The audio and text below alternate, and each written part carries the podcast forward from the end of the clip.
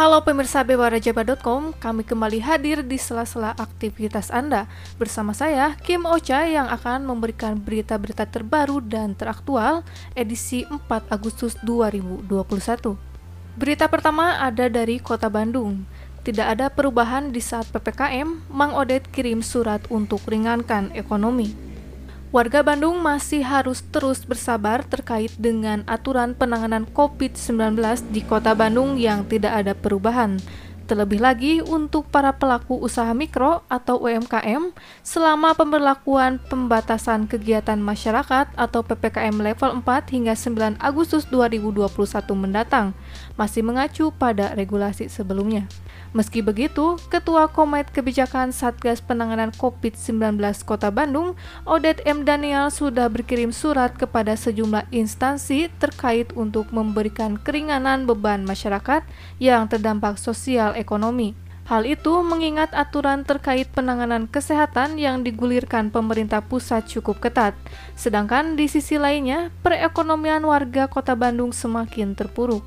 Menurut Odet, usai menggelar rapat terbatas evaluasi PPKM level 4, pihaknya sudah bersurat kepada PLN, OJK, dan BPJS, dan pihaknya terus berupaya agar ada keringanan dari lembaga terkait. Terdekat, Odet sudah meminta kepada Sekretaris Daerah atau Sekda Kota Bandung, Emma Sumarna untuk mengkaji sejumlah kelonggaran dari Organisasi Perangmat Daerah atau OPD di bawah koordinasi pemerintah kota atau Pemkot Bandung. Di antaranya dalam rangka pembayaran sejumlah mata pajak. Kemudian Odet sudah meminta agar koordinasi bersama pemerintah pusat dilaksanakan lebih intensif guna mengakselerasi pencairan beragam bantuan sosial. Mengingat kemampuan dari anggaran pendapatan dan belanja daerah atau APBD Kota Bandung pun cukup terbatas.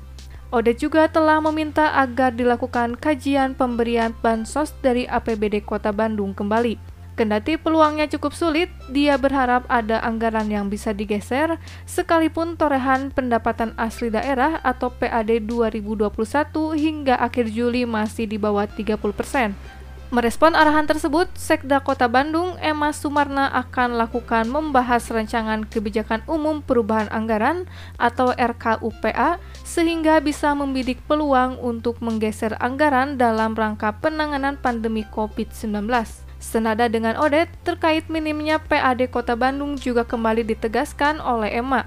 Bahkan mantan Kepala Badan Pendapatan Daerah Kota Bandung ini memprediksi PAD di tahun 2021 akan kembali kehilangan sebesar 1 triliun rupiah.